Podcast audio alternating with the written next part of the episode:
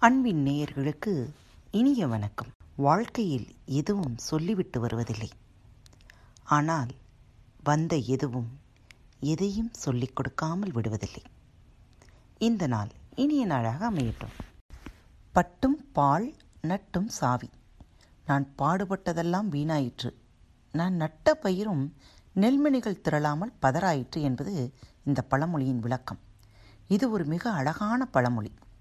இன்றைய வழக்கில் சொற்களின் வளமான பொருட்களை நாம் இழந்து விட்டோம். சாவி என்றால் இன்று நமக்கு தெரிந்தது திறவுகோல் மட்டுமே. நெல்மணிகள் திரண்டு காய்க்காமல் வெறும் வைக்கோலாகவே உள்ள கதிர்களுக்கு சாவி என்று மற்றொரு பெயர் உண்டு. சாவி என்றால் வண்டியின் அச்சாணி என்று இன்னொரு பொருளும் உண்டு. அதுபோல பட்டு நட்டு என்ற சொற்களை பேச்சொற்களாக இன்று நம் கவிதைகளிலேனும் பயன்படுத்துகிறோமா? பாடுபட்டு நாற்று நற்று என்று சொன்னால்தான் நமக்கு தெரியும். அல்லது பட்டு என்றால் பட்டு துணி நட்டு என்றால் திருகாணி என்றுதான் புரிந்து கொள்கிறோம். இந்த வினைச்சொற்களை பெயர்ச்சொற்களாக நம் உழவர்கள் பயன்படுத்துவதில் எவ்வளவு நயமிக்கவர்கள் என்பதை எண்ணி பாருங்கள். கொழுக்கட்டை தின்ற நாய்க்கு குறுநிமோர் குருதட்சணையா? ஆண்டவனுக்கு படைப்பதற்காக வைத்திருந்த கொழுக்கட்டையை கவ்விச் சென்ற நாய்க்கு குருணியில் மோரும் கொடுத்து குருதட்சணை செய்வார்களா என்பது விளக்கம். குருணி என்பது எட்டுப்படி கொண்ட பழைய முகத்தல் அளவை. தண்டனைக்குரிய செயல் செய்த ஒருவரை பாராட்டுவது தகுமோ என்பது இந்த பழமொழியின் கருத்து.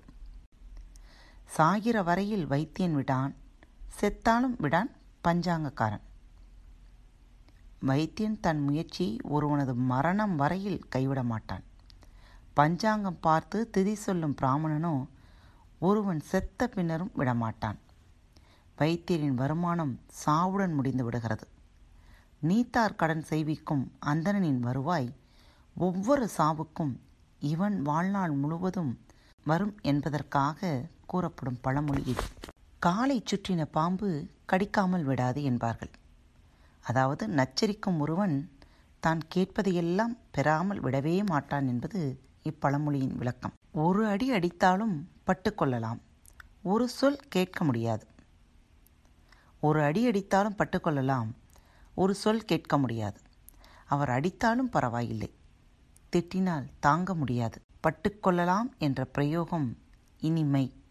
அடி வாங்குதல் இன்று வழக்கில் இருந்தாலும் பணிந்து அடிபட்டு கொள்ளுதல் என்பதே சரியாக தோன்றுகிறது. தானாக கனியாதது தடிகொண்டு அடித்தால் கனியுமா?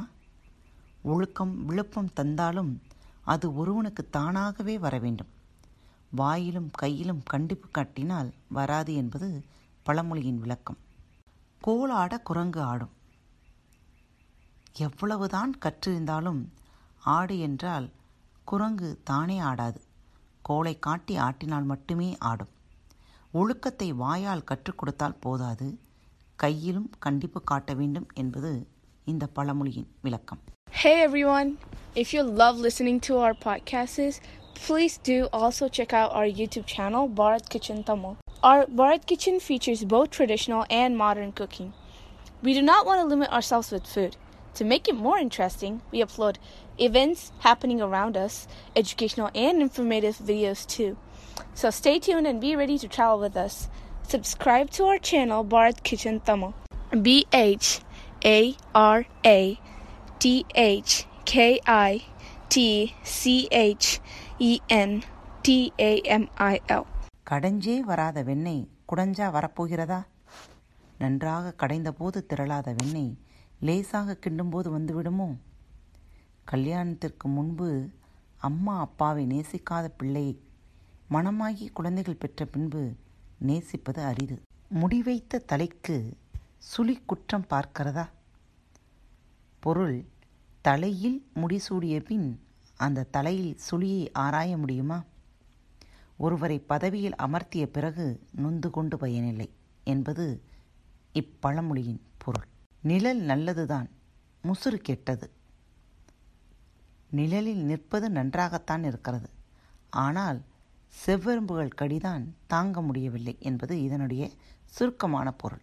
முசுரு என்பது முசிறு என்ற சொல்லின் பேச்சு வழக்கு.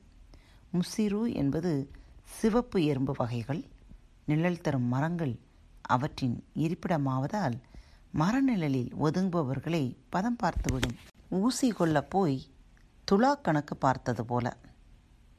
அதாவது ஊசி வாங்க சென்றவன் அதன் எடையை நிறுத்து காட்டச் சொன்னானாம். இதனுடைய விளக்கம் அற்ப விஷயங்களை கூட சந்தேகத்துடன் ஆராய முனைபவர்களை குறித்து சொல்லப்பட்டது. கெரடி கற்றவன் இடறி விழுந்தால் அதுவும் ஒரு வரிசை என்பான். பொருள் சிலம்பம் கற்றவன் தன் ஆட்டத்தில் இடறி கீழே விழுந்தாலும் அதுவும் ஒரு ஆட்டக்கலையின் ஒரு வகை என்பான். கரடி என்ற சொல்லின் திரிவு கெரடி என ஆனது. கரடி என்றால் சிலம்பம் என்று ஒரு பொருள் உண்டு. வரிசை என்றால் முறை ஒழுங்கு வகை என்று பொருள் கொள்ளலாம். வல்லவன் ஒருவன் தன் தவறை ஒப்பாது குறித்துச் சொல்லப்பட்டது இந்த பழமொழி. மழைக்கால இருட்டானாலும் மந்திக்கொம்பு இழந்து பாயுமா? மழைக்கால இருட்டானாலும் மந்திக்கொம்பு இழந்து பாயுமா? மலைமூட்டத்தால் இருட்டாக உள்ள போதும் குரங்கு தாவும்போது கிளையை பற்றாது போகுமா என்பது இதன் பொருள். நீ ஏமாந்து போகலாம் என்பதற்கு பதிலாக ஒருவன் உரைத்தது